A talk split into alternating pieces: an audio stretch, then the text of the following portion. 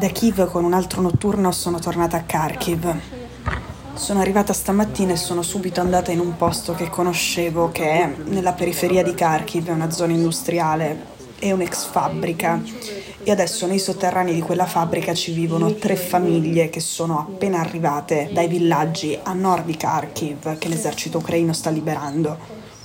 Ci sono tre famiglie con i bambini, con i cani, con i passeggini che vengono da Kustusivka, da Borodianka e da Ruska Lozova.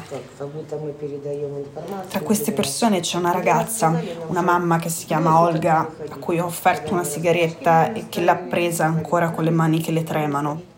Questi villaggi sono stati liberati nel senso che non c'è più il controllo dei russi, non sono occupati stabilmente dai russi, ma è in corso una controffensiva, sono posti pericolosi. Si combatte, nel momento in cui è entrato l'esercito ucraino, i civili che erano in trappola, che non potevano uscire senza l'autorizzazione dei russi, in quel momento sono potuti scappare. Ma alcuni lo hanno fatto in condizioni molto pericolose, da questi villaggi ancora sia ieri che l'altro ieri, dei civili sono morti sulle mine che avevano lasciato i russi mentre indietreggiavano. Due giorni fa è saltata in aria una macchina con tre persone dentro, ieri sono morte due donne sempre sulle mine.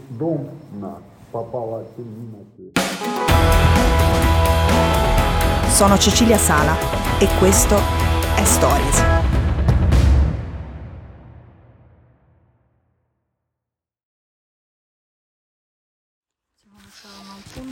Сначала рассказывать или как? Или, или вы задавайте вопросы, потому что это длинно, это в час мы не уложимся. Если я буду рассказывать сначала, то это будет очень длинный рассказ. Там каждый день был, можно книжку про каждый день написать. Tra le persone che hanno trovato rifugio in questo stabilimento nella zona industriale di Kharkiv c'è Nick.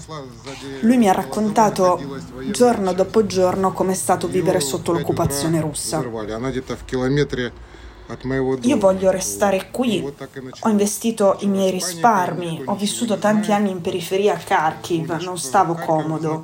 Sono andato subito fuori la città per potermi permettere una bella villetta con un piccolo giardino, con l'orto, con la possibilità di avere un cane. Da quarantena io lavoravo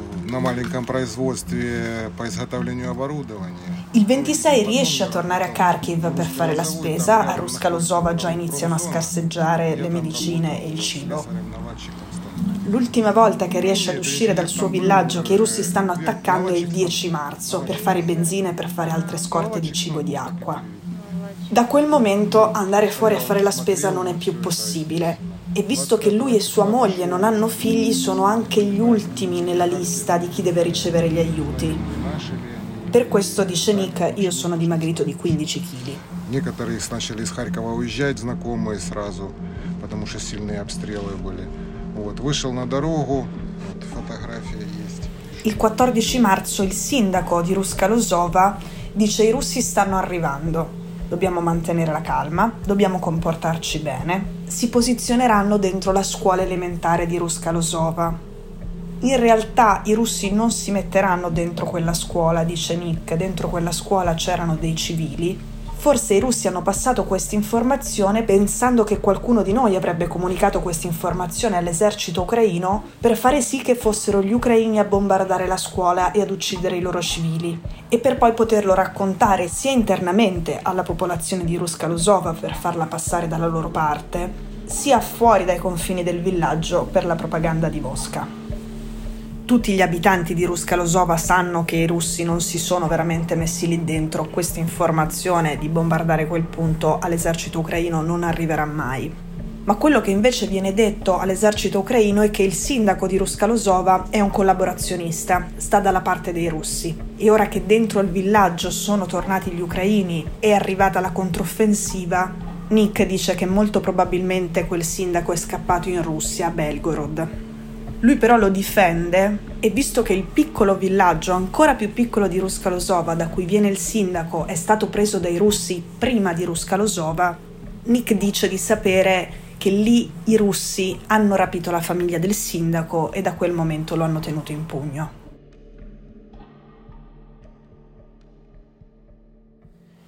Un piccolo flashback, prima di fare questa digressione sul sindaco vi stavo dicendo che il quattordici sera annuncia che i russi stavano per arrivare. A quel punto Nick prova a mettersi in macchina e a scappare con la moglie, ma è troppo pericoloso e si trova in mezzo ai combattimenti. Torna a casa, effettivamente all'alba del quindici marzo i russi hanno completato l'occupazione del villaggio e da quel momento in poi lui, come tutti gli altri, non se ne può più andare. I russi posizionano l'artiglieria proprio tra casa sua e la chiesa e il posto in cui lui si trova costretto a restare diventa evidentemente molto pericoloso.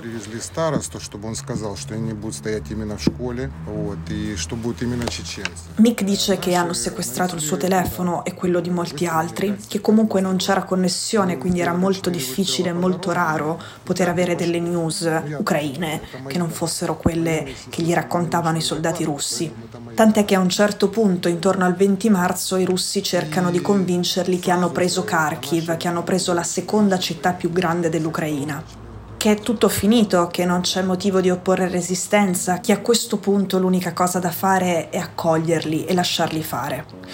Nick però si ingegna e scopre che ci sono tre punti dove ancora ogni tanto un po' di linea prende. Uno è il confine est della città e un altro è vicino a una fabbrica di trasformazione alimentare, una fabbrica dove si producono salsicce e che più volte sarà saccheggiata per fame durante l'occupazione.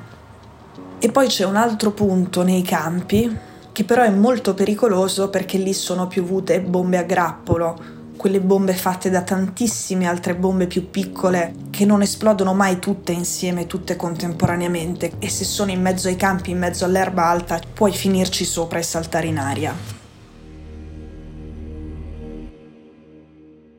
Oltre a controllare i telefoni e da un certo momento in poi a sequestrarli, i russi controllano i tatuaggi, sono ossessionati dai tatuaggi, e c'è un ragazzo, un amico di famiglia di Nick, che ha sul braccio il tatuaggio del tridente, che è il simbolo dell'Ucraina. In questo caso a trovarglielo non è un soldato russo, ma un soldato della Repubblica Autoproclamata di Lugansk, un separatista. E dal giorno in cui ha subito quel controllo, questo ragazzo è sparito e Nick non sa se sia a Belgorod in Russia o a Lugansk, nella Repubblica Separatista. Lo stesso soldato separatista della Repubblica Autoproclamata di Lugansk un giorno si trova di fronte a una signora che gli dice: a me mancano le mie pillole, o me le fai andare a prendere a Kharkiv o me le vai tu a prendere a Belgorod, ma io ho bisogno delle mie pillole. E Nick racconta che questo soldato separatista le risponde: io sono un terrorista, non faccio queste cose. Насколько эти ЛНР зазомбированы, то есть когда выдавали гуманитарку, ну я так думаю, сейчас много людей там. Una cosa molto interessante che mi ha spiegato Nick è la parabola del soldato, dell'occupante russo, che arriva i primi giorni sperando di poter essere accolto, ti porta l'acqua a casa e conta sulla tua riconoscenza. Ma se ti vede spaventato, silenzioso, timoroso e non è sicuro che tu stai dalla sua parte, inizia a diventare sempre più paranoico, più arrogante e più aggressivo. Nick mi ha detto: può sembrare assurdo, ma paradossalmente il momento peggiore è quello in cui se ne vanno. Intende che il momento peggiore è quello in cui sta per arrivare una rotazione, in cui i soldati russi sul campo a Ruska Lozova stanno per cambiare. Prima del momento in cui devono andarsene sono capaci di tutto. Nick dice: nella traversa di via Panfilova, il giorno prima della rotazione, i giardini delle villette si sono riempiti di tombe. Seppellire i propri cari al cimitero, mentre da qui con l'artiglieria i russi continuavano a sparare contro Kharkiv, era troppo pericoloso. E in quella fase prima della rotazione i russi erano tremendi, sia perché sparavano con l'artiglieria in quel momento senza minimamente preoccuparsi di evitare vittime civili nel villaggio, sia per i comportamenti faccia a faccia che avevano con noi. Quelle tombe nei giardini si sono riempite in soli tre giorni, e in quei tre giorni un uomo che aveva preso il fucile per sparare agli uccelli selvatici perché non aveva più niente da mangiare è stato ammazzato da un soldato russo che gli rimproverava di non aver dichiarato quell'arma. Sempre in quei tre giorni, tre giorni che precedono il venti aprile, i russi hanno appiccato fuoco a una casa dove pensavano che ci vivesse qualcuno che aveva passato informazioni su di loro all'esercito ucraino. E in quella casa per l'incendio sono morte tre persone. Un dettaglio interessante che dice Nick è che i soldati russi erano molto frustrati, molto invidiosi, molto arrabbiati perché le nostre case sono meglio delle loro, perché noi viviamo in una condizione migliore della loro, perché noi abbiamo il laptop, la televisione, le aiuole curate e da dove vengono loro tutto questo non c'è e le loro famiglie non se lo possono permettere. I saccheggi sono stati negli ultimi giorni, prima della rotazione, prima del venti aprile, e i soldati russi rubavano televisioni, anelli di fidanzamento, anche scatole di cioccolatini già aperte e profumi già in uso.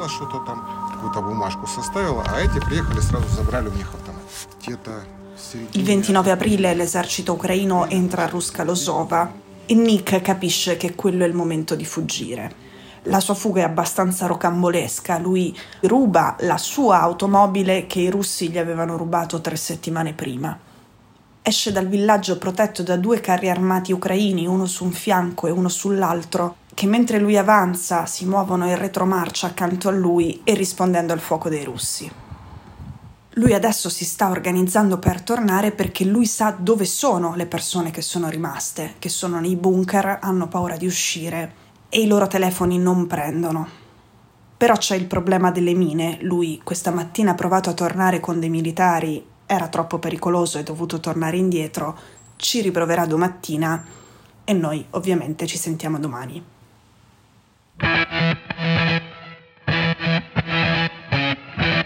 Stories è un podcast di Cecilia Sala prodotto da Cora Media. La cura editoriale è di Francesca Milano, l'advisor è Pablo Trincia. La producer è Monica De Benedictis. La post-produzione e il sound design sono di Daniele Marinello. La sigla e la supervisione del suono e della musica sono di Luca Micheli.